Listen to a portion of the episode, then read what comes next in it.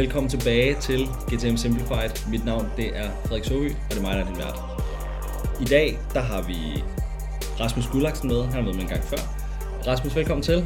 Jo tak, jo tak. Det er fedt at være tilbage. Det er jeg glad for, at du ville være med tilbage. Øh, det var en rigtig god episode sidst, jeg kan lige fortælle dig. Det var faktisk blevet den mest lyttede episode øh, overhovedet. Øhm, og jeg tror, det, jeg tror, det gav mange subscribers i hvert fald. Der er mange, der har subscribet, efter du har været med på den. Så, så øh, på et personligt plan, tak for det. sidst, sidst der introducerede jeg dig som Danmarks bedste copywriter 2023. Yes. Det står der stadig i din LinkedIn bio. Nu er der et halvt år til, mm-hmm. at du skal være Danmarks bedste copywriter. Er du det om et halvt år? Uh, det, det håber jeg. Uh, man kan altid ændre tagline, uden folk opdager det. Ej, altså jeg har jo øh, jeg har fået det spørgsmål øh, mange gange, øhm, og, og mit spørgsmål...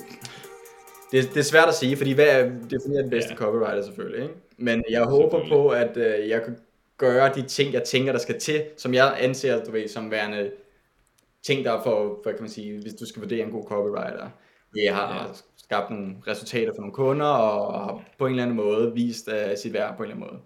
Så, så jeg, jeg stræber i hvert fald stadig efter det jeg var egentlig også bare ude på at, at drille dig en lille smule ja. her i starten, og stille et spørgsmål, du ikke var forberedt på. øhm, i, uh, I dag der skal vi snakke om personlig branding, og især personlig branding på LinkedIn, og uh, vi kommer til at tage meget udgangspunkt i, sådan, i, i din mm. historie, eller din sådan tur med alt det ja. her. Øhm, fordi du har jo, det har jo lykkedes dig både at starte og stoppe en virksomhed, nærmest kun på at lægge opslag op på LinkedIn, ja. og lande et uh, fuldtidsjob efterfølgende. Så, så vil du ikke sådan... Jo, men altså, Hvorfor jeg kan starte med at fortælle, hvem jeg er. Uh, mit navn er Rasmus Gulløjsen. Ja. Um, som sagt igen, jeg har været her før, men uh, I, I kender mig nok fra, fra LinkedIn som, som uh, den her danske copywriter, som uh, har, har været rimelig aktiv her de sidste halve, halvanden års tid her. Men ja, Øh, Øh, jeg er copywriter, det vil sige, at jeg lever af at skrive tekster til virksomheder, til markedsføringsmaterialer og, og salg osv. Og, øhm, og det har jeg sådan set været, ja, altså, jeg, jeg me, det er jo sådan en, uh, copywriting er en titel, der ikke rigtig beskyttet sig, men jeg, jeg begyndte at kalde mig copywriter for et halvandet år siden, da jeg, da jeg startede på LinkedIn. Øhm, og, og grunden til, at jeg startede på LinkedIn dengang, det var fordi, at øhm, jeg, jeg har studeret øh, kommunikation på, på RUG øhm, tilbage i øh, hvad var det, 2019, der blev jeg færdig med min bachelor der. Og så stille og roligt, så, så havde jeg fundet ud af, at jeg havde lidt øh, erfaring med, med ord generelt. Og, og så kendte jeg nogen i mit netværk, der arbejdede inden for markedsføring. Og, og de begyndte at, at spørge mig til, om jeg kunne hjælpe med nogle tekster. Og så fandt jeg så ud af, at der var det her, der hedder copywriting. Øhm, og, og hvordan LinkedIn kom ind i den her situation, det er jo fordi, jeg fik øh, blod på tanden, øh, da, da jeg begyndte at skrive for, for min øh, kammerat her. Og, og der, der så jeg sådan et, okay, hvordan skal jeg komme ud, altså sidde på min værelse, hvordan skal jeg bygge en forretning, hvordan skal jeg på en eller anden måde komme ud til nogle kunder, nogle, nogle, nogle mennesker, der kender mig, øh, og, og har en eller anden fornemmelse af, hvad jeg kan. kan. Øhm, og der, der så jeg LinkedIn som, jeg, jeg ved faktisk ikke helt, hvordan jeg stødte på det, andet end jeg bare hørte, det var en, the place to be, og så tænker jeg, nå for helvede, nu hvor man øh, prøver at bygge forretning op, så skal man være der, hvor øh, business is done, som jeg tror, det er sloganet. Ikke? Øhm, mm. hvor, øh, hvornår startede du? Det var i med 20, var det 2020, det sidste år til 2021, startede, ja, 2021 må det være, januar 2021. Okay. Ikke? Januar 2021. Ja, så det okay. ja, 14 måneder, 15 måneder siden, noget den, nej, ja, faktisk ja, ja. 17 måneder siden. Men ja, januar 2021. Det var noget tid siden efterhånden. Og jeg mener, mit allerførste opslag, det var den 7. januar, hvor det var sådan rimelig hardcore min, øh, min strategi. Det var sådan, jeg havde faktisk en plan fra starten af, øh, for, fordi jeg ville gerne i, i blive bedre til, til at skrive. Øhm, og det krævede sådan lidt at, at skrive hver dag. Det var sådan lidt øh, tankegang bag det, ikke? Øhm, og så ville jeg jo gerne på en eller anden måde bygge en eller anden form for følgebase eller netværk op på samme tid. Øhm, og det så jeg bare oplagt af muligheden. Øh, muligheden var meget oplagt på LinkedIn, fordi der kunne du poste. Hvad, hvad vidt jeg reelt, reelt ville poste om, det var jeg meget i tvivl om i starten. Så jeg skrev faktisk bare øhm, nøjagtigt, hvad jeg havde lyst til. De tanker, jeg gik med hovedet. Det var sådan lidt poetisk i, i starten, men det udviklede sig hurtigt okay. øh, til, til noget andet jeg fandt ud af, at der lige pludselig var nogen, der læste med, selvom man ikke rigtig... Altså, jeg oprettede, jeg mener, jeg oprettede min profil et måned før, jeg, jeg skrev min første mm. post, så jeg havde, sådan, havde slet ikke noget reelt netværk til at starte med. Ikke? Hvorfor skulle du ikke på, hvorfor skulle du ikke på, øh, på Instagram for eksempel? Hvorfor valgte du ikke? Jamen altså, du ved, naturen, øh, du ved, øh, af tekst, så tænker jeg, Instagram, det er meget, meget øh, billedfokuseret, og jeg har, altså, jeg, har, jeg har en profil på Instagram, men jeg har aldrig lagt et billede op, så jeg tænkte, det er måske ikke lige den vej, min målgruppe er måske ikke lige den vej. Så, og, og Facebook, det er sådan lidt, okay, det er jo socialt netværk, det er jo venner og familie og alt muligt. Så var der sådan, og så kunne man måske begynde at skrive blogs og alt muligt, men der er jo ikke nogen kendt mig, så hvordan fanden skulle folk begynde at læse dem, ikke? Så, så stødte på LinkedIn og tænkte sådan, ved du hvad, der, altså, der er ikke nogen andre af mine venner, der havde det, men øh, fordi altså, de er som studerende, det er måske ikke lige uh, målgruppen for studerende, andet end hvis man har ledet efter job på et tidspunkt. Eller går på CBS. Ja, eller ja, ja så nej, der var ikke noget uh, alignment der. Men jeg oprettede min profil, og så, så sad jeg sådan lidt for mig selv, tænkte, fuck, hvad sker der, hvis jeg for eksempel siger, at jeg gerne vil skrive et enkelt post hver eneste dag i 365 dage. Altså, mm. jeg, jeg mener, jeg havde stødt lidt på uh, Gary Vaynerchuk på, på YouTube, og han var sådan, jeg husker en video, hvor han sagde sådan, jeg, jeg, jeg var jo ny i feltet, jeg havde ingen erfaring, mm. jeg altså, lige begyndte at kalde mig copywriter, det var, fordi jeg fandt ud af, at jeg kunne skrive noget, der, der nogenlunde gav mening for nogen. Um, og han sagde, hvis du er ung, og hvis du ikke føler, du har noget at lære ud af, så har du stadig et interessant perspektiv øhm, i, i det, at du er i gang med en udviklingsproces, du er i gang med en eller anden form for, hvad hedder det nu, rejse, en eller anden form for proces, og du, den, hvis du, i stedet for at tænke på, at du skal lære folk noget, så tænk på, at du skal dokumentere dit eget, hvad kan man sige, udvikling, imens du lærer det. Ikke? Så det var sådan lidt det mindset, jeg gik ind med, Øhm, samtidig med, at du ved, at jeg brugte al min fritid på at sidde og, og læse øh, copywriting-bøger og høre på copywriting-podcast og følge alle de store copywriters for sådan hurtigt, sådan meget hurtigt komme ind i stoffet. Og så gav det mig sådan stof til at kunne dele på LinkedIn i, i de tanker, jeg, de ting, jeg havde lært en given dag. Mm. Så det var sådan, det var, det var mit hoved sådan, udgangspunkt, at jeg skulle dokumentere min udvikling frem for at lærland fra mig, fordi jeg var ikke en ekspert på det område, ikke fordi jeg nødvendigvis er en ekspert nu, men jeg, der var helt grønt dengang. Så, så det var sådan et udgangspunktet. Og, og det giver meget så, brændstof. Ja. ja, så du, hvad startede du med at skrive om? Hvad var, det for, hvad var det første? Hvad skrev du om den første måned? Jeg tror, jeg skrev den aller... Den, jeg husker nok det første opslag, det var, at jeg, ja, det var noget med, at øhm, at selv de bedste, de var dårlige på et tidspunkt. Og det eneste, der forskel er på de bedste og de dårlige, det er, at de blev ved med at poste alt med lort, indtil det begyndte at blive godt. Og så jeg vil hellere, mm. du ved, have at, at være den, der faktisk poster alt med lort, frem for den, der aldrig turde gøre det, fordi at, du ved, at folk kunne tænke, det var noget underligt noget eller et eller andet. Så det var sådan, uh, det var helt sådan selvstilelse i forhold til uh, de tanker, man gik med, og de ambitioner, man havde, ikke?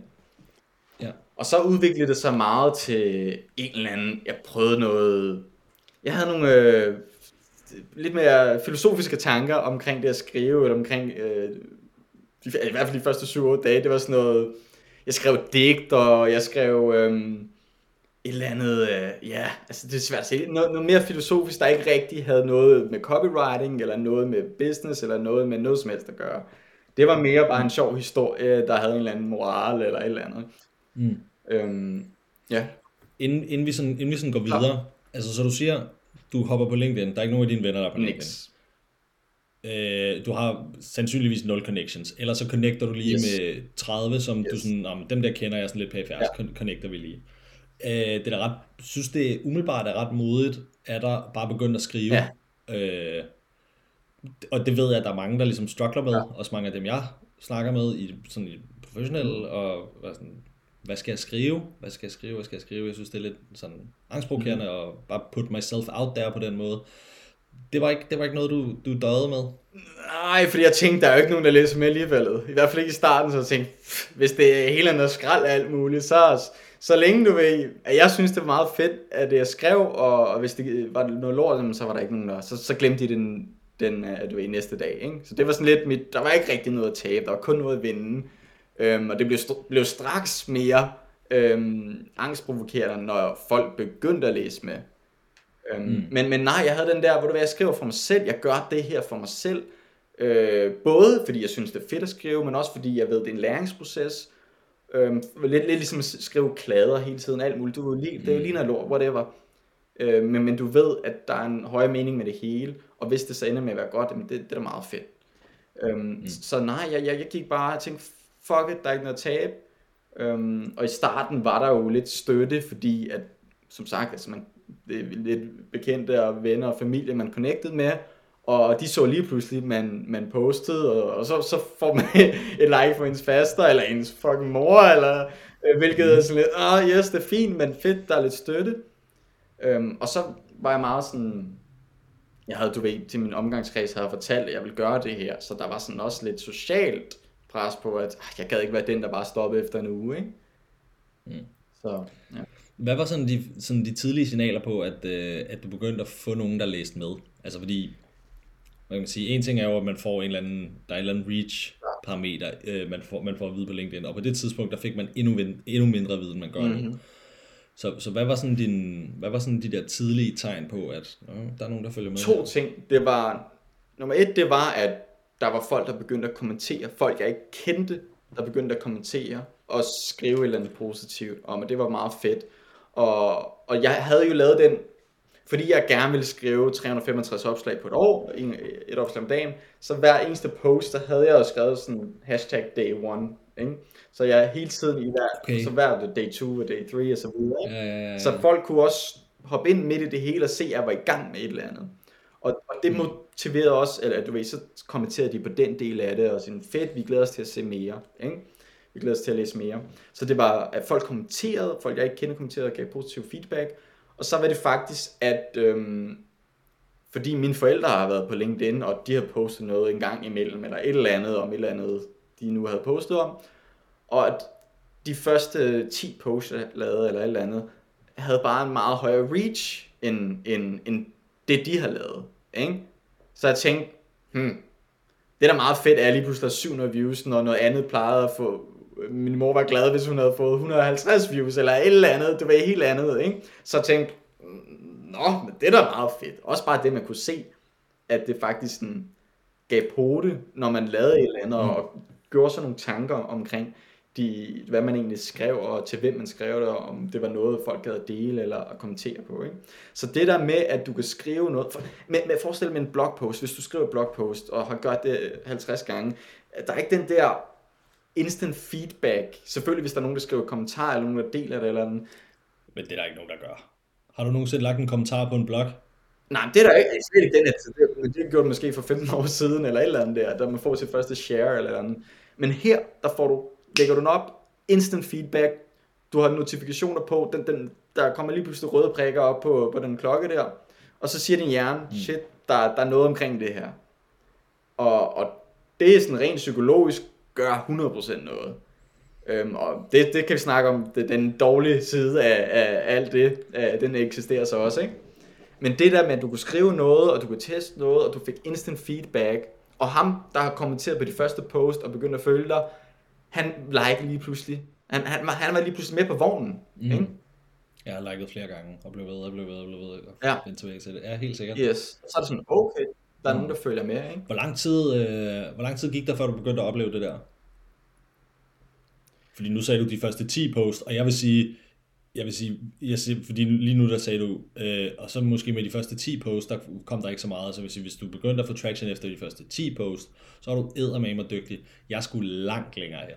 At definere traction, altså det er at gå fra, at det kun er ens familie, der liker det, til lige pludselig der er nogle andre, der liker det. Det var lidt den overgang der. Jeg, jeg tror ikke, det var 10 mm. posts, jeg tror, det var 20 posts. Efter, efter de 20 der, så, så var der sådan et, så, mm. fået, så var der flere, der likede det, der ikke kendte mig, end folk, der kendte mig. Ikke?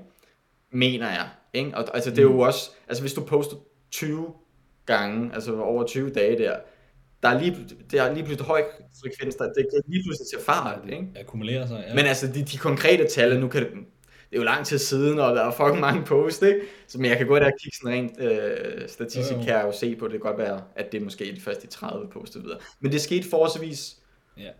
hurtigt, husker jeg ja, det var sådan lidt okay at gå fra, mm. så fik jeg 5 likes til lige pludselig at ramme 10. Jamen, det var en milepæl, ikke? Og sådan, okay, nu har man ramt det, nu vil man gerne over det og så videre der. Så det var sådan meget gradvist. Mm. Øh, og jeg kunne så hurtigt se i hvert fald i forhold til, i, i starten der eksperimenterede med rigtig mange forskellige slags post og emner og, og dit og dat. Øhm, og så kunne man hurtigt se, hvad der faktisk paid off i forhold til, hvad folk kommenterede på, i forhold til, hvad folk, øh, den reached, ikke? Men det var faktisk lige præcis det, jeg skulle til at spørge dig om, fordi du siger, at du startede med at gå digtervejen mm. og filosofvejen og, og lave alle de der lidt mere sådan, som ikke nødvendigvis er sådan copywriter øh, teori og sådan noget relateret, men, men som måske også var for at vise, at, at du at du er dygtig til at skrive. Det var måske også øh, halvdelen af det. Men, men hvordan kom du så ligesom frem til, her er der noget, som er sådan, hvad kan man sige, hvordan fandt du din niche ind i det her? Ja, altså i starten skrev de her filosofiske ting og digte, fordi det er noget, jeg havde gået med ind i hovedet, før jeg overhovedet startede på LinkedIn. Ikke? Så det, det er noget, jeg interesserer mig for, og noget, jeg mm. bruger min tid på. Øh. Så, så de første 20 dage havde jeg jo nogenlunde en idé. Jeg kunne grave en idé ud af mit hoved, ikke? Og, og få den ned. Så du ved, de første 20 dage cirka, var forholdsvis lette. Øh, fordi jeg bare havde et eller andet, ah, til næste dag så vågnede op, okay, ah, jeg fik en god idé i går, den skriver jeg om i dag. Ikke? Så, så det var let at få ud. Men, men der, da det virkelig begyndte at sådan udfordre mig, hvor jeg skulle finde en, en reel vej, noget regelmæssigt, jeg kunne tage på, det var da jeg løb tør for idéer. Ikke? Det var lige pludselig, så skulle jeg sætte mig ned, ja. og så satte jeg mig ikke, jeg, jeg satte mig ikke ned for at skrive, men jeg satte mig ned for at tænke, øh, og så skrive det, jeg nu tænkte. Ikke? Og så var det sådan lidt, okay, jeg vil gerne være en copywriter, jeg øh, har, har læst mig, øh, nu forfulgte jeg jo også alle mulige andre på samme tid, altså for eksempel Heino Åen og, og Nick Wittfeldt og nogle af de andre copywriters, så lidt, hvad de skrev om, og hvordan de gjorde, og hvordan de inspirerede mig. Og så var der sådan noget, okay, så var der nogle skrivetips, og havde jeg noget at sige, og hvad, jeg havde lige lyttet til en podcast, hvor jeg lærte et eller andet, og så begyndte det at blive meget sådan lidt mere fagligt fokuseret. Øhm, og, og så, så skrev man det ind, og min sådan, hvad kan man sige, take på et, et råd, eller mit take på øh, et, øh, en mekanik, eller metode, eller et eller andet. Og så, ja, så blev det meget fagligt, og så kunne jeg så se, at folk havde interesse i det. Jeg begyndte at skrive sådan nogle sådan, gør du et eller andet mm. post. Ikke? Og så kom med nogle eksempel, og så var jeg sådan, ah fedt mand. Øh. Og, og samtidig med alt det her sker, så er der jo folk, der connecter med en. Folk, øh, i, øh, andre copywriters, der synes det er fedt, eller folk, der, også folk, der skriver ting. Det var sådan, det var det element, det sociale element, der virkelig sådan gav mig øh, brændstof til at fortsætte med. Fordi øh, når du kommer ind der, du har ikke noget netværk, noget som helst, så og begynder at skrive for dig selv, så er det sådan lidt, okay, så kan man hygge sig med det. Men lige pludselig, så, så begynder du også at få feedback fra andre, der har været på platformen, eller folk, du ser op til og idealiserer på en eller anden måde. Øhm, og, og, mm. og så kan man sige, så har man ramt et eller andet, og det jeg tror jeg også motiverer rigtig meget folk. Ja. Det tror jeg også, I copywriter er gode. Det virker til, at, at sådan, jeg er copywriter der, I har, et, I har virkelig sådan et, yeah. et sandt fællesskab. Øhm, og der er virkelig ikke den der, øhm, som jeg nogle gange er sådan lidt, øh, lidt sådan til at falde over i, men, men det der med sådan, at man er konkurrenter. Der, selvfølgelig er man det, men, men der er nok til alle. Hele den der vibe virker det til at være, så det virker til, at der er virkelig meget støtte der. Det synes jeg, synes Ja, jeg og fordi jeg tror som i forhold til så mange andre professioner og sådan noget, så har copywriters nogenlunde let ved at starte på LinkedIn. Så jeg tror sådan rent procentmæssigt i forhold til, hvis du ser på hvor mange læger, der poster på LinkedIn, i forhold til, hvor mange copywriters, der poster på LinkedIn. Mm. Også fordi der er jo freelance copywriters videre, ikke? Øh, så så er det bare en platform og et medium, hvor vi er meget let til det, og hurtigt kan få noget feedback og få noget respons. Ikke? Så det, det har været sådan lidt, ikke privilegie, men været sådan lidt heldig, at det er ligesom at gå ind på YouTube, og du er en filmskaber ikke? Til at, i forvejen, så har du bare sådan lidt indgang til mediet. Ja, helt sikkert. Hvad med sådan noget, øhm, vi, sidst der snakkede vi om, jeg kaldte det for content personer, og det tror jeg ikke var, øh, det tror jeg ikke var det rigtige. øh, jeg kan ikke huske, hvad det var for et, hvad det var for et ord, du brugte. Det var tone of voice. Vo- voice ja, vi øh, tone of voice, og Jesus, jeg slukker lige for den her, sådan der. Øhm, vi snakkede netop, netop tone of voice, og man kunne vælge, om man ville være disruptoren, eller sådan noget der.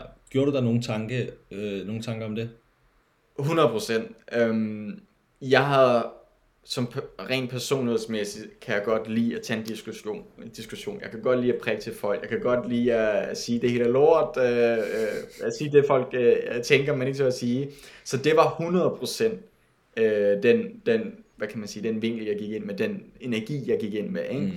Og det, splittet hurtigt vandene i forhold til, hvem der synes, det var fedt, og hvem der ikke synes, det var fedt. Øhm, så det tror jeg har været, altså forestil dig, at du er ny i feltet, du er ny i noget, som har været, folk har været i, i hundredvis år, eller ikke hundredvis år, nogle år. Øhm, hvordan altså, bliver man mest, du ved, hvordan bliver man, Hvordan bliver man bemærket? opdaget eller gør sig bemærket. Ja. Jamen, det er jo for helvede ved at sige et eller andet, der, altså ligesom du siger, sige et eller andet, der går fuldstændig imod en eller anden traditionel ting. Ja. Det er det, en disrupt, bum, så står du der. Ikke? Øh, selvfølgelig kan man ikke leve på den hele tiden, fordi altså, man skal også udvikle sig, og det er ikke alt, altså udvikle marked og så videre. Men jeg kom ind med den her, jeg vil gerne stikke lidt til folk, jeg vil gerne øh, sige nogle ting, folk tænker, wow, og så videre. Så det er, det er også altså bare min tagline, Ja, ja. Øh, er også lidt, altså. Det er totalt fedt. Det er meget amerikansk, synes jeg, at være sådan, det er ikke så dansk at være, det er ikke så jantelovsagtigt, vel? Altså. Nej, og altså jeg blev faktisk, tagline husker jeg blev inspireret af min nok yndlings copywriter i hele verden, der hedder ham her Daniel Thrussell, han er e-mail copywriter, der har sådan en meget, meget speciel måde at skrive på uh, sine e-mails der, men han var, på hans hjemmeside, så stod der, du ved, han havde blevet called uh, Øh, Australias best copywriter, eller marketer, af en eller anden gut. Du ved, han har brugt det som et citat, ikke? Og det var sådan lidt for at stille det hurtigt op. Bum! Ikke? Det er et kæmpe claim der, ikke? Så jeg tænkte, okay, jeg, jeg kan lige forklare hele tanken bag min, min tagline, for det er meget interessant, fordi jeg får mange kommentarer på det og så videre. Og det har været sådan lidt træfoldigt øh, i forhold til, jeg siger du? Inden, inden, du, inden du går ned i det der, hvor vigtigt, tror, hvor vigtigt vil du sige, den der tagline er på LinkedIn? Altså i forhold til, hvor bande. mange der har skrevet til mig, og mange der har kommenteret på mig, og mange, så har det været, hvis, hvis jeg ikke havde den, så ved jeg ikke, hvad, hvad jeg havde været. Nej. Det, det, jeg føler lidt, det er altafgørende. Så, okay. Øh, altså, I hvert fald lige i mit, mit tilfælde, for andre er det måske ikke så meget, men, men den, der har enig. fandme gjort meget, mm. både i forhold til, at folk sådan, kan genkende det andre steder. Altså, jeg har hørt fra folk i mit netværk, at de stødte på mig, fordi der var en eller anden, der havde set mig, så var der sådan et, det er ham der, du ved, Danmarks bedste copywriter 2023-agtig, ikke? Altså det på den også, måde. Det var, sådan, jeg, det var sådan, jeg kunne genkende dig. Det var sådan, ja. jeg startede med at tænke, og jeg tænkte, hold kæft, en idiot, mand. Ja, ja, ja. Men altså, Men, øhm, det, ja, jeg har rigtig mange sådan, især fordi de kunne se i starten, at jeg var ny på LinkedIn. Så du ved, jeg har ikke været der 10.000 followers og gjort det i syv år, og stadig kalder sig den bedste og så videre, ikke? Men, men fordi der var den der underdog, up and coming mm. historie lidt, jeg, jeg spillede, eller jeg, jeg skabte, ikke? Det siger, jeg kom ind i det her felt, det er om to år, øh, så du ved, der er meget, eller det var sådan to år. Ja, da du startede. Ja, der var rimelig tid til det, og det viste, hvad kan man sige, et, et mål, samtidig med sådan, jeg gjorde hele verden accountable, ikke? Mm. fordi det var lidt, øh, altså hvordan vil jeg opnå det, ikke? Mm. Så der var sådan meget, mange motiverende faktorer i det, samtidig med, at altså, der står copywriter, det vil sige, det er et søgeord, ikke? folk ved, hvad jeg laver, står mm. best, ikke? at okay, ham der, han er ikke bare the average guy. Ikke? Nej, han mener det. Danmarks bum, selvfølgelig. Ja. Øhm, og så i, i 2023, så det er jo det, jeg kan lave det claim, uden at jeg skulle stå ind for det nu, ja. men forhåbentlig på et tidspunkt er, er det der, jeg gerne vil være. Ikke? Så der var også ja, mange synes... sådan, øhm, skrev til mig i forhold til, at de glæder mig til at se, hvordan det udvikler sig, og de glæder mig til, at, at de vil gerne hyre mig, altså sådan rent, når, når der var kun henvendt, de vil gerne have mig nu, frem for senere og så videre der. Så, okay. Ja, det har været meget vigtigt, ja. Ja, ja men helt sikkert, altså jeg, jeg er meget enig med dig, det var også, som jeg lige sagde, det var også det, der sådan, det var det, var det første, jeg bemærkede. Jeg mm. anede ikke, hvad du hed, men, men det der Danmarks bedste copywriter 2023, det blev ved med at dukke op og blev ja. det med at dukke op, og så var det sådan, der var det igen, og der var det igen. Ja. Og det er jo også, den har også været så god, så folk har kopieret dig. Jamen det, det, altså, det, det, det, det første gang jeg opdagede det, var sådan lidt, ja, okay, det, for satan der. Altså, jeg ved ikke engang, jeg ved ikke engang, hvem han er, men jeg så bare, at der var en, der også havde skrevet sådan et eller andet. Danmarks ja. skarpeste annoncenør i 2023. Ja, ja, ja. Jamen, jeg har også støttet så, på en anden Danmarks bedste podcast af 2023. Ja, så, jeg tænker, og det er jo sådan... Årstallet. det, er jo, det er jo der, hvor man, øh, hvad kan man sige, hvad er det, man siger, det der,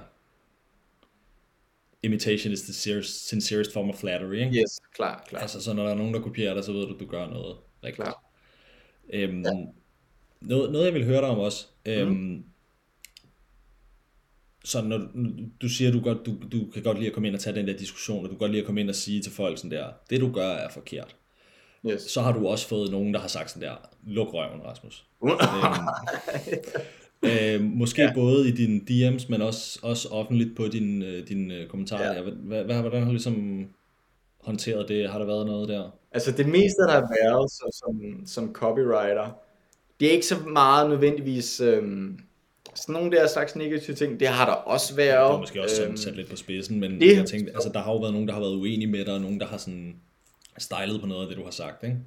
100%, 100%. Det der er sådan, der har været flere elementer af det. Der har været dem, hvor at man har skrevet en stavefejl, man har lavet en stavefejl, eller man har skrevet noget forkert, eller et eller andet, som der bliver kommenteret, både i kommentarerne, eller i, i DM's og alt muligt. Det er bare et tekstforfattermiljøet, det er sådan, øhm, hvilket er bare så dejligt. Mm. Ikke? Øhm, både sådan et, ja, jeg har aldrig gjort det med folk, men øh, det er selvfølgelig fedt, at folk holder øje med en, og, og holder en op på duberne, ikke? Øhm, men ja, ja, det havde jeg også lidt skarp holdning til, som jeg også lavede en post ud af og så videre. Øh, og så er der selvfølgelig dem, der er uenige med det, du siger. Øhm, og den sådan lidt, okay, den skal man så tage i kommentarfeltet, og det, det tager selvfølgelig noget energi, ikke? Øhm, og også fordi man, jeg kommer ud, det er jo det er jo kedeligt at lave et post, det har jeg snakket om mange gange. Det er kedeligt at lave et post, hvor du siger, øhm, det er sådan her, det er, men selvfølgelig kan det også være, at der er et eller andet øh, på den her måde, og hvis du kigger på det tredje vinkel, så er det måske ikke helt det samme, og så, så bøjer man det ved helt ned, og så har man ikke sagt noget. Mm. Ikke? Så du ved selvfølgelig, når jeg går ind og siger, at det er sådan her, det er, mm. og, det, og du ved, jeg kun siger det, så, så kan folk, nej, nah, men en gang da jeg gjorde det, så var det altså lidt anderledes, så det er ikke helt sådan, det er. Ikke? Sådan, ja, ja, okay. Yeah. Men, men altså, jeg kan ikke skrive et post, hvor jeg tager højde for 17 indvendinger. Ikke? Altså kan man jo ikke sige noget som helst. Ikke? Så øh, der har, de fleste af det har været noget fagligt noget, øhm, og der er jo selvfølgelig øh, personer, som man der går igen, eller et eller andet, som man sådan navigerer lidt rundt om, og, og tager med et grænsalt mm. og så mm. videre der, ikke? Jo, helt sikkert.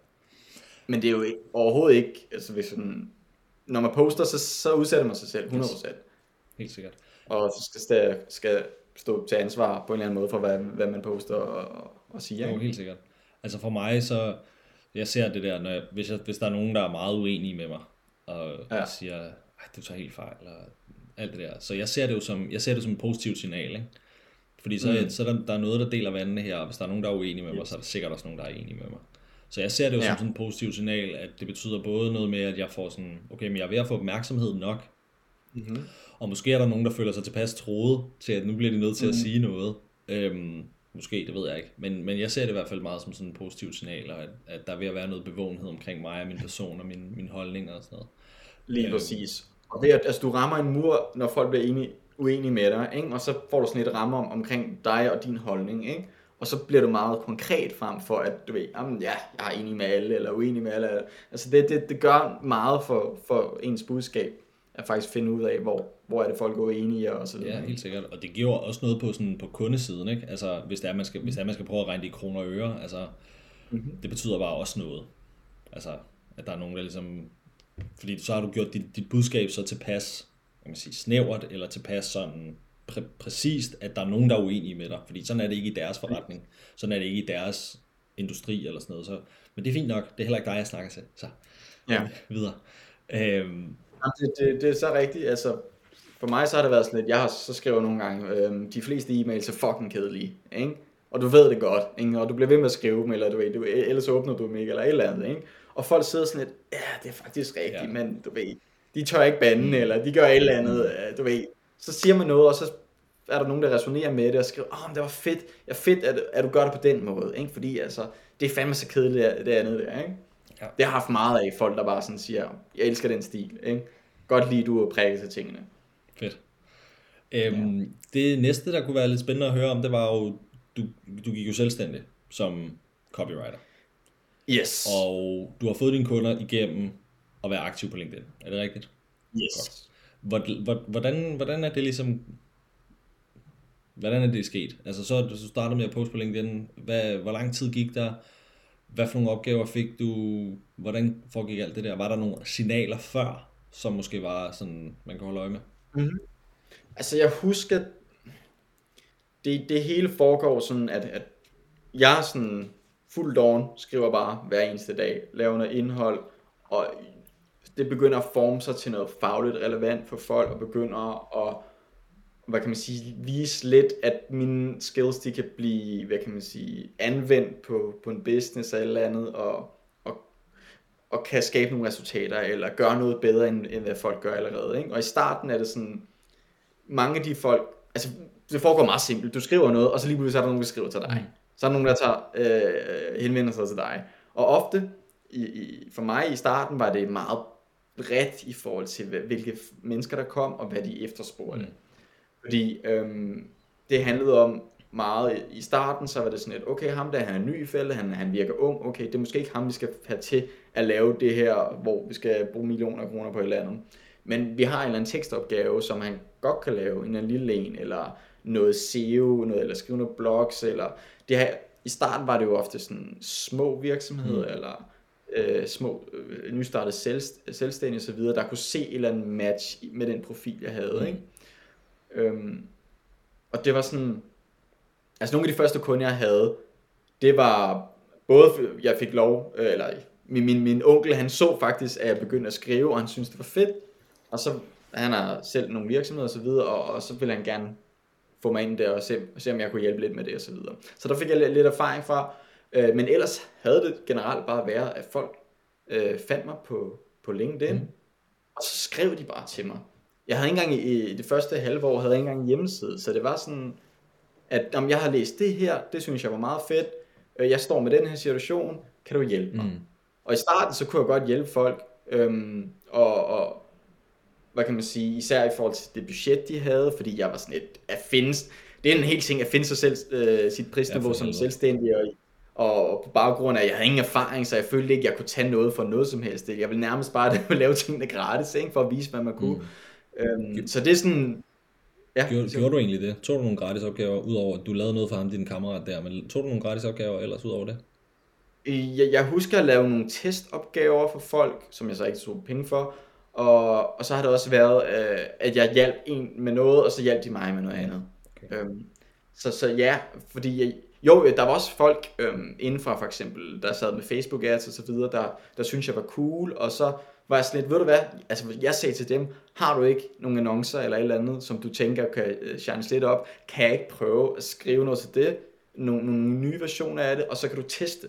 Og han tænkte sådan, at, eller de tænkte sådan, det er super fedt, jeg er ikke selv god til at skrive copy, lad ham gøre det. Mm. For jeg vil bare gerne have nogle konkrete resultater, ja. ikke? som jeg så kunne bygge videre på, enten i, til post og så videre der, men men også så videre, at man faktisk kunne få ud af noget og kunne skabe nogle resultater. Ikke? Så det var sådan meget vigtigt for mig i starten, fordi copywriting handler om handling. Det handler om noget konkret udbytte af, af dine tekster. Øhm, og, og i starten, ja, folk kunne like og kommentere og så videre der, men man kunne jo faktisk hjælpe folk med at sælge noget. Ja, øhm, det er altid det næste. Det var sådan meget sådan at efterspørge det. Hvor lang tid, ja. Øh, hvor lang tid vil du skyde på, der gik? Fra, fra du startede der 7. januar øh, til, du, mm-hmm. øh, til du, der var nogen, der begyndte at være sådan, åh, vi kunne måske godt bruge det. Jeg fik mit første, øh, ikke, ikke sådan direkte her en opgave, lav den for os, men jeg fik min første henvendelse af folk, der sad i nogle virksomheder, hvor de havde brug for nogle øh, copywriters eller nogle tekstforfattere. Jeg tror faktisk, det var meget, mm, måske øh, 35 post eller eller. Det var i hvert fald mm, efter et måned, så husker jeg, Ja, altså det, jeg husker noget af det, en eller anden gut, han, han vendte sig aldrig tilbage, men han skrev til mig, hey, hvad tager du i team, øh, du ved, kunne du være interesseret i det her? Ikke? Så var det sådan lidt, det kunne jeg huske, det satte sig i mig, shit, en eller anden CEO for en eller anden stor virksomhed, som man kunne genkende eller andet, havde skrevet til mig og ville høre om et eller andet. Ikke? Altså det var et signal sådan, shit, det, altså, ja, jeg har ikke skrevet til ham, jeg har ikke gjort noget for, at det skulle ske andet end bare at skrive, ikke? Og, og, og jeg, jeg tror, det er efter et måneds tid der, så, så begyndte der stille og roligt at tikke sådan nogle ind.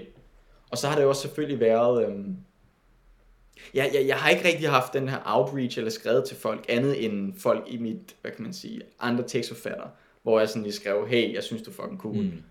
Øh, for sådan plante nogle seeds til folk lige pludselig øh, kunne se, hvem jeg var. Ikke? sikkert.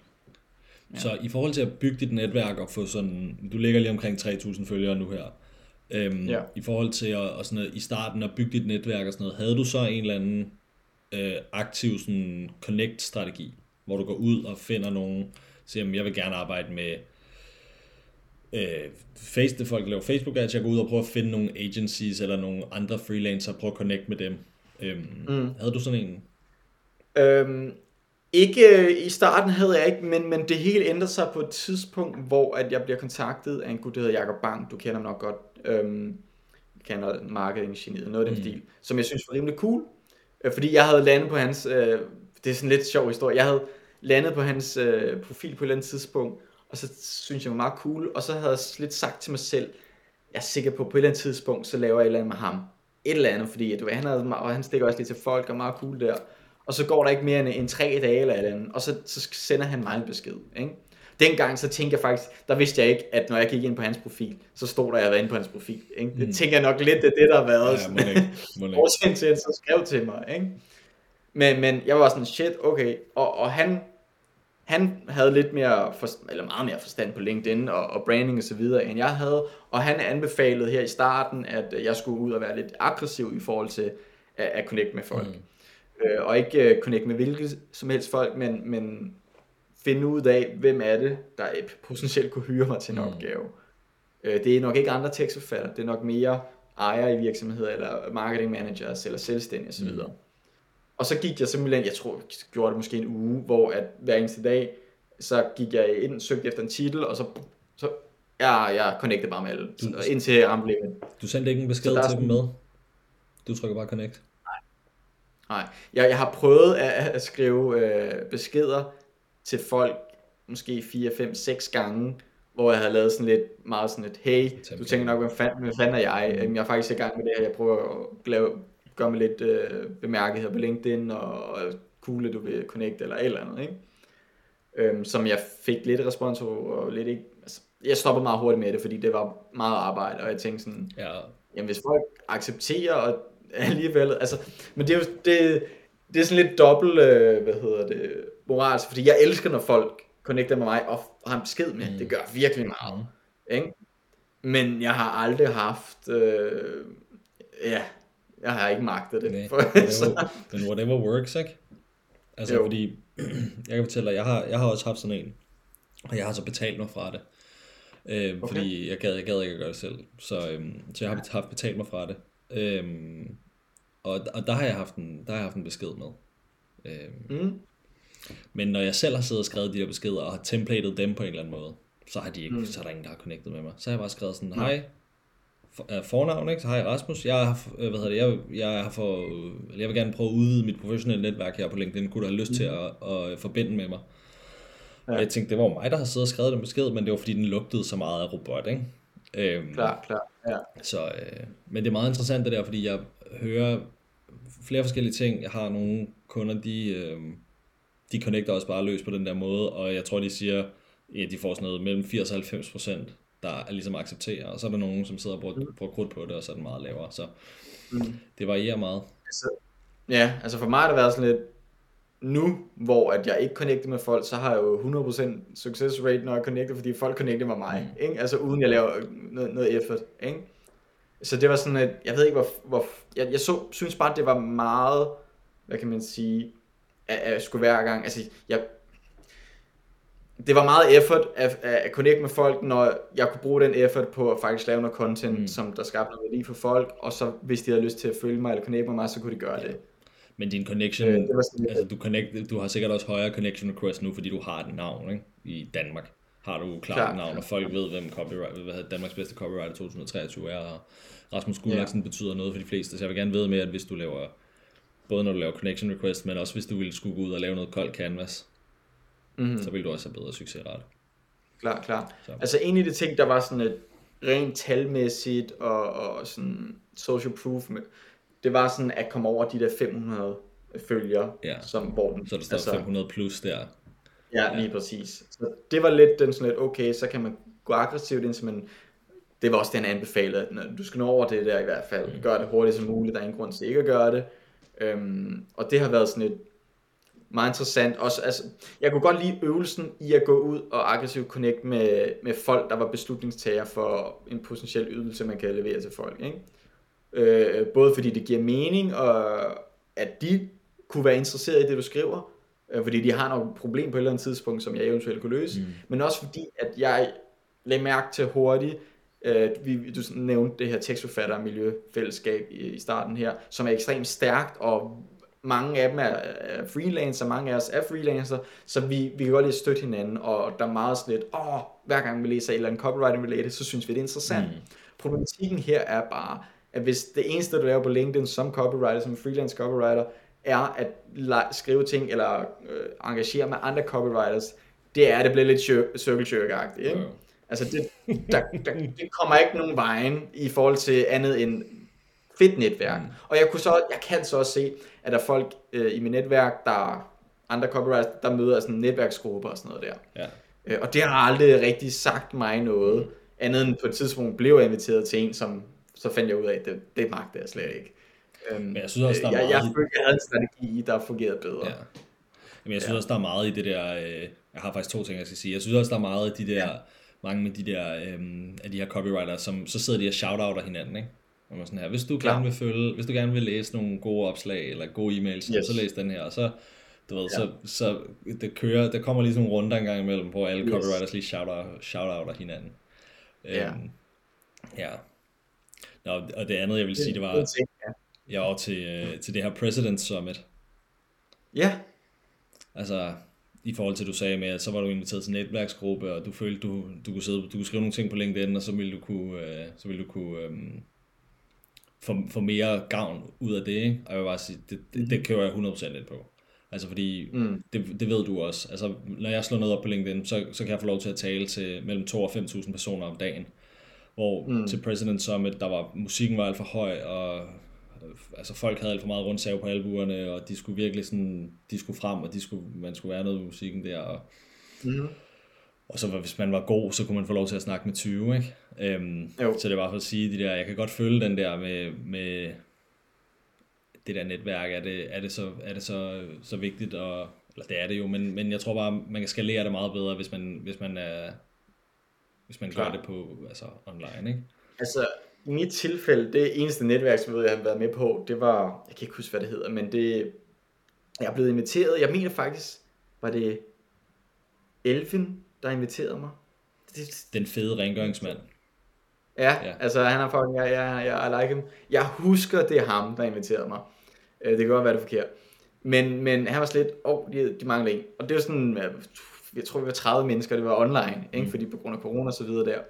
Og så sad vi så bare i den her runde her på to timer, eller, eller hvor folk introducerer sig selv og snakker om, hvad de har brug for. Og så når det til mig på et tidspunkt, og så har jeg lige uh, halvandet minut til at sige nogenlunde, hvad jeg laver, og ja, du ved, fordi jeg bare, bare var ny. Og så var det sådan, det var det, og så var jeg videre.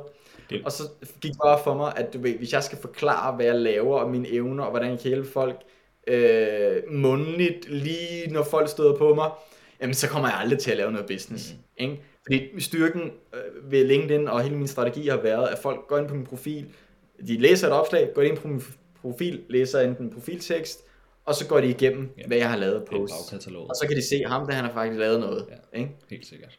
Det skulle aldrig være BNI. Så det, er, det, det spiller der. bare mere til mine styrker. Det lyder som BNI, det der.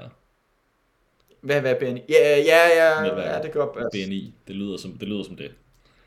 Ja, øhm, det kan godt passe. Nå, hvis, hvis vi lige skal prøve at skifte, skifte tempo en lille smule, øhm, ja. så hvis vi skal prøve at gå lidt mere sådan øh, taktisk eller operationelt til værks, mm-hmm. hvordan, hvad skal man skrive? Hvordan skal man skrive? Hvornår skal man slå ting op? Fordi jeg har gjort mig en sjov, øh, jeg har gjort mig en sjov opdagelse, eller sådan, jeg har bemærket noget her de seneste par, par uger, fordi jeg har altid haft sådan et content slot, som er sådan fra mellem klokken 8.30 og klokken 9, der poster jeg. Mm-hmm. Men det mister også, så mister det, det mister øhm, altså momentum omkring klokken ja. 13-14 stykker, så uddør det. Så, øh, så jeg har tænkt på, er det for tidligt, eller skal jeg gøre to gange, eller sådan noget der. Hvad har ja. du af, af oplevelser med det der? Jeg har et konkret svar til din situation, okay. fordi når jeg sidder møder op på arbejde, og sådan nogenlunde skal i gang med arbejde, og så du ved, inden man, man rigtig kommer ind i noget, så stod jeg på dit post som det allerførste om morgenen, og så tænkte jeg, ah, det var da godt timet, det er det første, jeg kigger. Nice, læser lidt igennem, det giver da god mening. Nej. Så du ved, i mit tilfælde, og i forhold til dig, virker det meget fint. Mm. Øhm, men hvornår skal man poste? Jeg har jo siddet, altså, en ting er, at altså, hvis du er typen, der ønsker at, at, at hvad kan man sige, skrive dine opslag på forhånd, og så kunne øh, på, øh, hvad hedder det, schedule dem, så har du sådan meget mere kontrol over, øh, selvfølgelig, hvornår det bliver postet. Men da jeg var en, jeg vågner op, jeg, du ved, jeg er selvstændig, øh, prøver at gøre det her, jeg gør det her fuldtid. Eller, eller det gjorde faktisk, gjorde det i starten? Ja, det gjorde i starten, øhm, selvfølgelig. Så har jeg sådan lidt, okay, om jeg lige vågner op, jeg tror ikke, jeg vågner op klokken 7 hver dag, så jeg kan jo ikke bare poste noget klokken 7 hver dag. Jeg skulle også tænke et eller andet, mm. og, og skrive et eller andet, og få en idé, og ofte fik jeg de idéer, jeg skrev i løbet af dagen, efter jeg havde fået nogle indtryk af et eller andet art. Så det var svært for mig at, at skrive det om morgenen, selvom jeg havde sådan meget ambition om, at det vil jeg gerne. Ikke? Fordi bum, så er det overstået om morgenen, så skal man ikke tænke på det resten af dagen. Det var også lidt det for mig, mm. ikke? at jeg vidste, at jeg skulle en gang om dagen, og hvis det blev, du ved, klokken 4 eller 5 eller klokken 9 eller eller andet, så blev det måske ikke altid det bedste. Ikke? Så mit, mit sweet spot, hvis du kan om morgenen, prøv det. Øhm, nogle gange, altså jeg tænker nu, hvor jeg sidder på arbejde og sådan noget der, hvor, hvornår folk rigtig kigger på LinkedIn. Ikke? Det er måske lige efter de får fri, eller frokostpausen, eller om morgenen. Ikke? Øh, men men jeg, jeg har... Øh, det er ikke det, der skal stoppe en. Jeg kan se, der er nogle i mit netværk, der, der kører sådan et, et format i hans post, hvor han faktisk skriver for enden, at han poster hver dag kl. kvart, kvart over syv eller et eller andet, og så man, man kan følge med ham på den måde. Ikke? Okay. Og det er meget nice at skabe en eller anden form for regelmæssighed og så videre der. Men fordi jeg skrev tingene på dagen, øh, når inspirationen kom, når det gav mening rent praktisk, det kan være, at jeg var i gang med et eller andet andet, der ikke havde noget med det at gøre, som forhindrer mig i at skrive det. Men hvis jeg kunne leve en ideel verden, så ville jeg skrive det som det, noget af det første om morgenen og få det afsted. Både fordi jeg tænker, at, at fordi jeg skriver bedst om morgenen, så du ved, det vil nok, kvaliteten vil nok være højere, øh, men også fordi, at jeg har en fornemmelse af, at, at der, der er mere run på, øh, når den har flere timer, mm. end hvis den skal ligge 6 timer om, om natten der. Selvfølgelig, jeg ved ikke, hvordan det fungerer, hvis du poster noget om, om natten, og så der ikke sker en skid, fordi der er ikke nogen på LinkedIn. Altså, LinkedIn... Du registrerer den, at det, det er bare nat, eller jeg ved ikke helt, hvad den gør der. Nej, jeg tror, LinkedIn kan godt lide, at der er engagement inden for de første 25 minutter, ikke? Eller, ja. eller den øh, vibe, jeg har. Så, øh, så jeg tror, ja. hvis man gør det der, så får du ingenting jo. Øhm, Nej. men, men så, du har ikke, det er ikke sådan, du har ikke eksperimenteret med at sige, okay, men så den her uge prøver jeg at poste klokken 9, næste uge prøver jeg at poste klokken 11, så klokken 13, så klokken 15 og så videre. Det har du ikke prøvet. Og du Nej, ikke, det var meget du ikke øh, og det er mere i forhold til min disciplin, at jeg ikke kunne lave det eksperiment. Øhm, ja. så, ja, ja. Fordi det, det, det blev bare sag. nogle gange... altså, nogle gange tog det lang tid at skrive et post, nogle gange var det pisse hurtigt, eller nogle gange kom ideen hurtigt. Eller, altså, det, havde, det var ikke en af de parametre, jeg, jeg, jeg, jeg gjorde det. Uh, andet end for at sådan udfordre mig selv og sådan rent kvalitetsmæssigt. Det var mere det, jeg kiggede på, om, om det, jeg skrev om morgenen, blev noget bedre noget. Øhm, altså okay. indholdsmæssigt, ikke? Ja, altså det lyder, det lyder så, det du siger, som om, at du også var sådan, så blev du lige ramt af et eller andet, og så, så skrev du det. Det var ikke sådan, at du har en eller anden ja. idébank?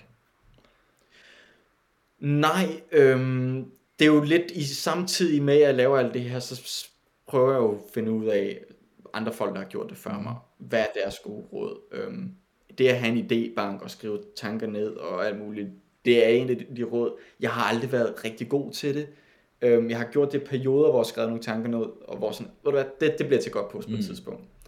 Øhm, men, men noget af det, der virkelig... Øhm, samtidig med at lave alt det her, så læser jeg også ham her, Daniel Thrussell, som skriver en e-mail hver eneste dag, og han fortæller en lang historie fra sit liv hver eneste dag, der har et eller andet copywriting-relateret nærmest hele tiden. Okay, ikke? Øh, og en af hans råd, det var lidt, at når du begynder at skrive på den her måde, og sætter dig for at gøre noget hver dag, så begynder du også at se historier øh, rundt omkring. Du ja. begynder at sige, det der, det var meget interessant. Det jeg lige så i tv'et, det skulle da meget fedt pointe. Jeg husker meget klart, at jeg sad i tv'et og, og ja, det er en dum historie at fortælle, men jeg og så Desperate Housewives. ikke, ikke, ikke bevidst, Nej, men ja, ja, det var i tv'et. Ja, ja.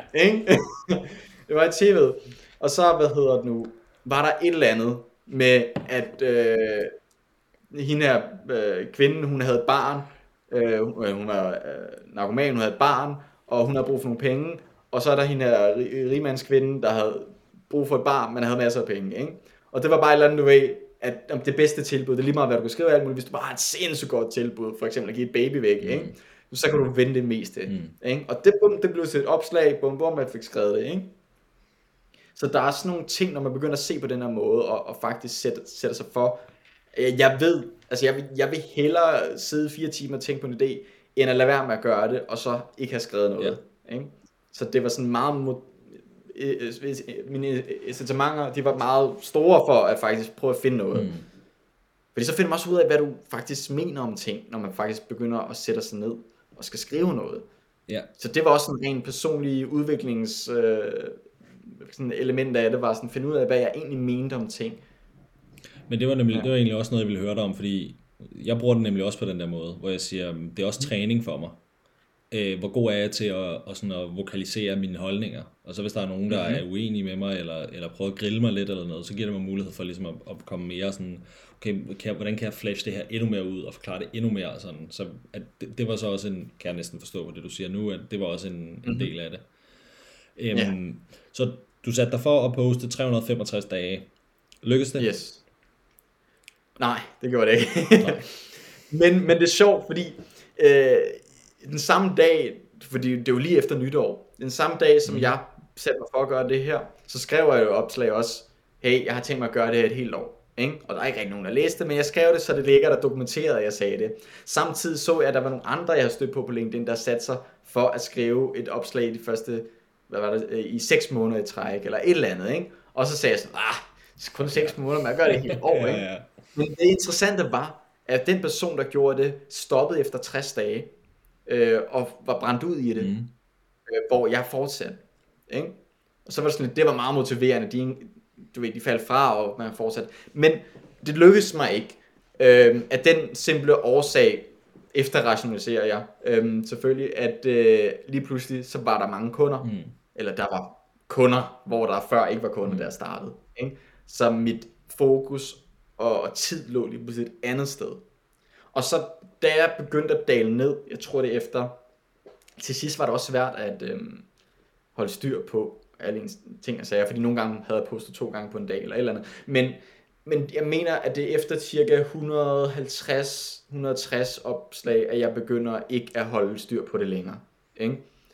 Øh, og det er også fordi, at jeg mærker, at, at jeg var nået et niveau, hvor at det lige pludselig var lidt sådan selvopfyldende på en eller anden måde og, og det gav noget af sig. Så er sådan lidt, okay, nu, nu har jeg plantet i rigtig, rigtig lang tid, mm. nu skulle jeg høste lidt, mm. så jeg kunne få noget ud af det. Mm. Og så der blev mit fokus splittet, og så, ja, altså jeg husker, det, det første gang, jeg går viralt, eller får et post, der simpelthen når ud til mange flere, end nogensinde troede, jeg ville kunne, og sådan, hvor det virkelig går op for mig, shit, det er powerful. Mener, det var med nummer 65 eller 66 opslag, og, og, og, og der ramte jeg en eller anden nerve, hvor det bare spredte sig ud, og så, hvad kan man sige, hvad skrev du om efter der? opslag. Hvad, hvad skrev du? du om der? Jamen, det var mit, uh, sådan skriver du lidt bedre opslag. Okay. Som jeg tror, min fik 500 likes og kom ud til 42.000, ikke? Okay. Og, og det var meget i forhold til, når du kun skriver noget, der får 7 likes eller 12 likes. Ja, ikke? Lige pludselig, at den bare kørte i 3 dage. Min, min, min, min, min telefon, den, den pingede bare i 3 dage. Ikke? Ja. Og det var altså fuldstændig sindssygt. Øh, så det var sådan shit, og du ved, ens familie skrev ting, hold nu kæft, og alt sådan noget der, ikke? ja. Jamen det, det var virkelig altså, galt i ens hoved, der bare overloadet med dopamin, ikke? Og så kunne jeg så se, altså så følte jeg lidt, at nu skulle jeg ride på den, den, den wave der, og så kunne jeg så se, at når man skrev efter her, jeg fik også mange følgere på det og så videre der, men så, så steg niveauet bare mm. til, til et niveau, jeg tænkte, det er rimelig fedt, hvis jeg bare kan holde den her, så, så tror jeg, jeg kan nå langt, ikke? Så det, var også, det er også fordi, når, når folk snakker om personlig branding og skriver på LinkedIn og alt muligt, og, og snakke virale poster og alt muligt, om det kan være et mål i sig selv. Øh, fordi på et tidspunkt har jeg skrevet noget om, at øh, det der med at have en høj frekvens og hele tiden eksperimentere, jamen det gør, at du har flere chancer for at skrive et poster ender med at gå viralt. Ja. Ikke? Øhm, og der er to ting i det. Selvfølgelig, viralitet kan ikke være et mål i sig selv, fordi du bliver viral på alle mulige ting, der ikke har noget med noget at gøre. Øhm, hvor at jeg ser, altså det der var et post, der var fagligt, mm. ikke? og folk så mig som en øh, ekspert i det moment, og folk potentielle kunder kunne se på det og lære noget. Så det var sådan et, det giver kun mening sådan for en business case, at gå viral, eller prøve at lave noget viralt indhold, hvis det er et eller andet, der kan blive overført til, til noget business ja. på en eller anden måde. Ikke? Ja, ja. Fordi du, der er jo, de fleste ting, der går viralt, det er jo noget socialt eller et eller andet hurtigt. Øh. Jeg kan huske Heine på et tidspunkt, Heine, øh, der var et eller andet trend med, med den der kjole, eller en eller top, ja, eller ja. et eller andet, hvad fanden det var. Så man så tog billede af, og så sprang den bare i luften, ikke? jeg tænker ikke, de fleste, øh, der så det, tænker, fuck man, ham der, han skal bare skrive mine tekster. Det er nok ikke lige den connection, man laver lige med det samme, ikke? Mm-hmm. Så det er også sådan lidt okay, at, øh, ja, at det skal noget fagligt noget. Ja, ikke? det er en god overvejelse, det der, synes jeg. Det synes jeg ja. faktisk. Øhm, så sådan, hvis vi skal prøve at wrap det hele en lille smule op, hvad har du så fået ud af det? Ja, og skrive det tror jeg... aktivt på LinkedIn i en længere periode. Eller sige sådan, jeg ved, jeg ved ikke, hvor jeg vil være i mit liv, og overhovedet, hvis jeg ikke havde gjort det. Jeg tror det, i hele sådan ren hvad kan man sige, forretningsmæssigt, og det at være voksen og have job, og skulle forsørge sig selv, og alt muligt, der har det været det, der har været fuldstændig altafgørende for mig, øhm, fordi at det har givet mig en platform, eller et, et, en stemme, øhm, som, altså, platformen i sig selv, altså LinkedIn, mm. er bare geni, fuldstændig sindssyg i forhold til det organiske. Mm. Ikke? Ja, 100%. Så det, at jeg kan sidde og være en nobody, og lidt ligesom at være de første YouTuber, at du kan begynde at lave noget, der bare interesserer dig, og så lige pludselig kan du begynde at leve af det. Altså det er jo, det er jo den forbindelse, der er, at jeg, jeg kan skrive noget, som skaber værdi, og så lige pludselig, så har jeg et navn, der er sådan øhm, en eller anden form for asset for mig. Ikke? Mm. Altså det er ikke noget, jeg er aktivt ude med, men, men folk begynder at kende mig, før jeg kender dem. Øhm, så hvad, hvad har det givet mig? Det, det har givet mig øhm, selvtillid, det har gjort mig til en bedre copywriter, det har øh, givet mig kunder, det har givet mig mit nuværende arbejde, øh, fuldtidsarbejde, skulle ikke sende et CV, skulle ikke sende en ansøgning, skulle ikke gøre noget som helst ja, blev, andet end at... Du blev headhunted. Øh, teknisk set, ikke? Øhm, og det, det, det bliver bare sådan, at lige pludselig, der er jo mange folk, jeg har kendt for lang tid siden, for eksempel, jeg husker min første praktikplads som copywriter, øh, øh, de, de skriver lige pludselig 8 måneder efter, på et eller andet mit opslag, hold kæft, det er fedt at se, at, at det lykkes for dig, og så videre. Mm. Det er altså lige pludselig, hvad, hvad har det givet mig? Det, det har skabt alt for mig, og givet mig muligheder. Øh, jeg ved, at jeg har en karriere for mig, og foran mig på baggrund af det her, og det, jeg er bedre stillet, end hvis jeg som mange andre ikke har det.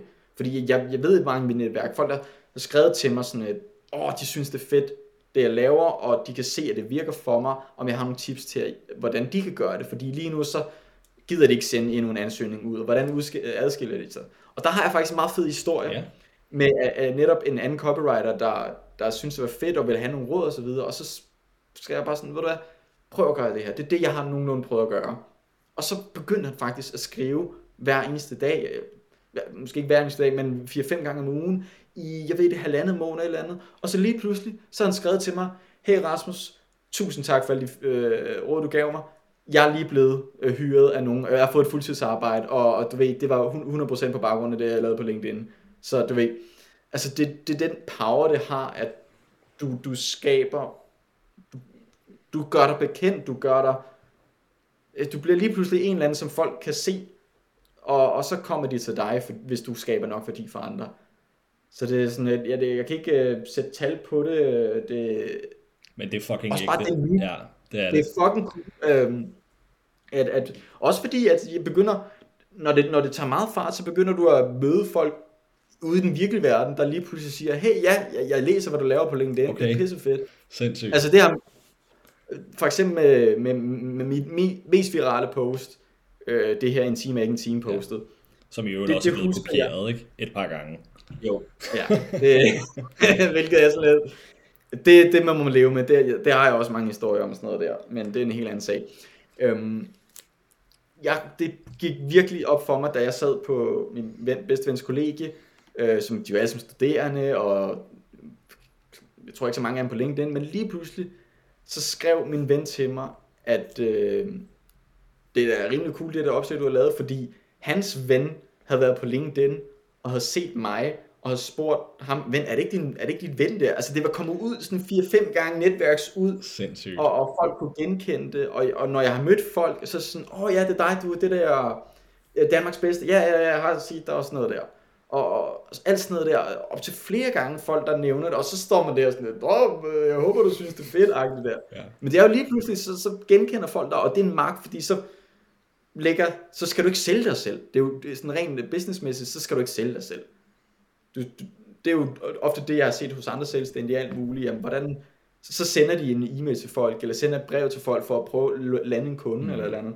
Og du er bare bagud, fordi det er dig, der henvender dig til dem. Du um, viser, at du har et behov. Jeg har ikke vist, at jeg har et behov sådan udad til. Øh, så, så, så der har bare været, dynamikken har været anderledes. Ja, ja det er lidt og så er det sådan, at det arbejder for dig. Ja, og det er lidt sjovere, når folk kommer, øh, kommer inbound på den der måde og siger, vi har set dine ting, vi vil rigtig gerne arbejde med dig. Og så slipper man yeah. for, netop som du siger, man slipper for at, at skulle sælge. Sælge sig selv, og du har mere, du ved, tilbøjelighed til at sige nej, hvis du faktisk ikke har lyst til at lave det, ikke? Jo, for helvede. Det er pisse godt. Ja. Øh, og så fordi jeg, jeg har jo... Ja. Nej, hvad siger du? Nå, men det er bare...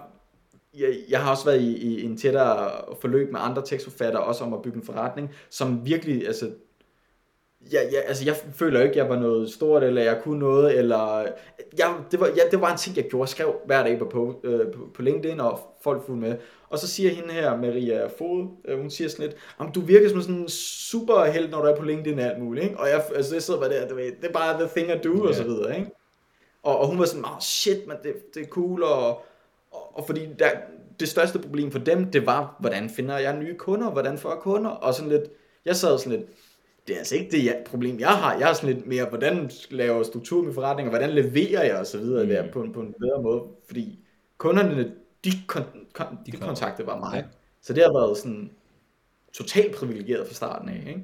Ja, det, Men det er så også... Altså, det vil jeg jo så ikke, det vil, det vil jeg så ikke give dig ret i, at du er totalt privilegeret fra starten af. Du har jo, du har jo, altså, du har jo arbejdet for det, og du, det, er jo ikke, det er jo ikke fordi, at du kommer, og der, der, du har en eller anden far, som alle ved, hvem er, og så er det sådan, nå, Nej. du ved, på den måde, vel? Altså, så det er jo, det er jo, det er jo, det er jo hårdt arbejde. Det er rigtigt, jeg skulle til at sige, altså selvfølgelig, jeg har jo lagt fucking meget tid i Præcis.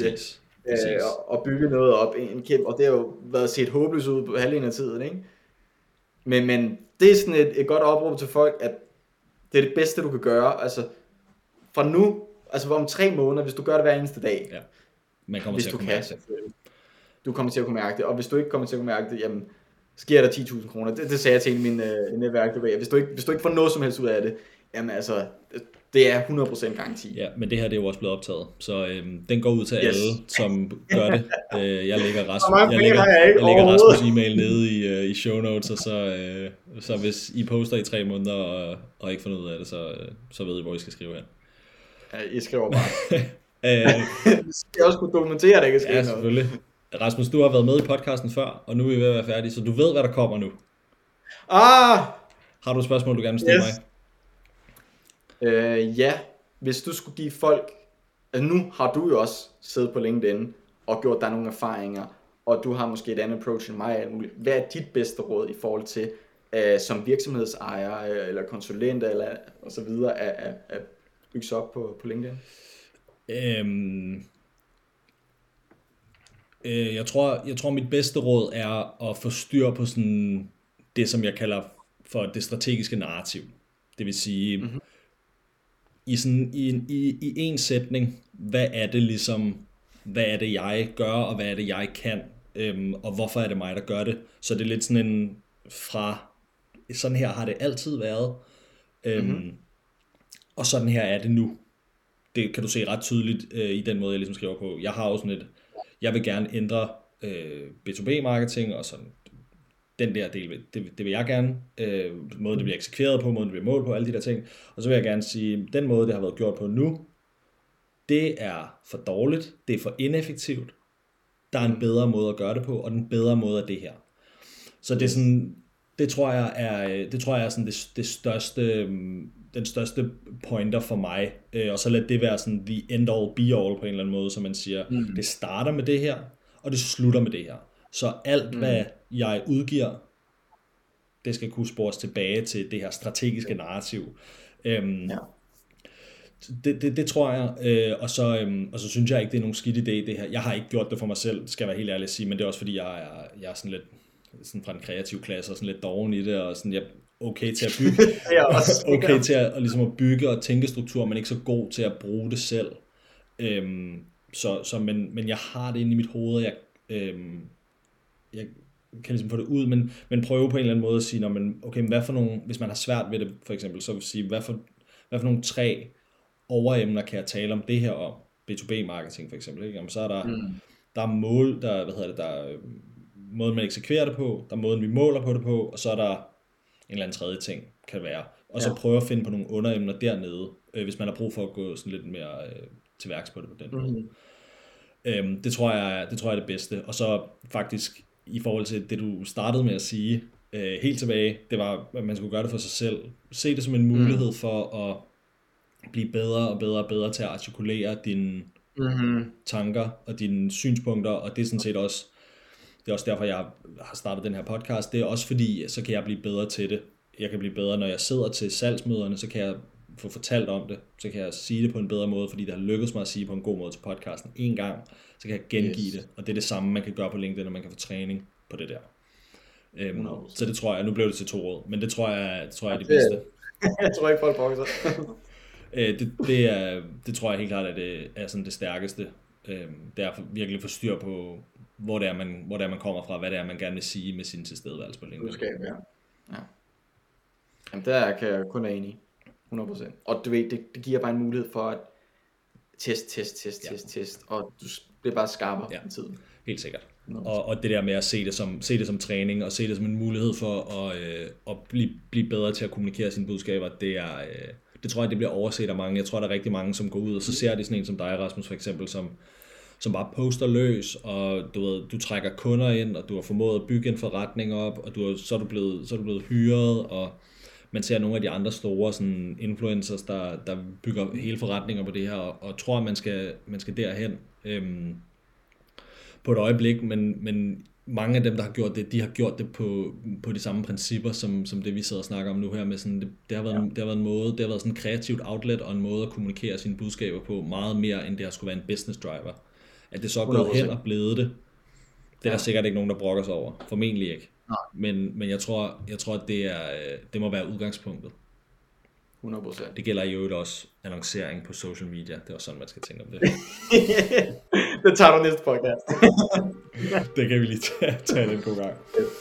Rasmus, tusind tak, fordi du havde lyst til at være med. Sætter meget stor pris på. Tak for, at jeg måtte være med.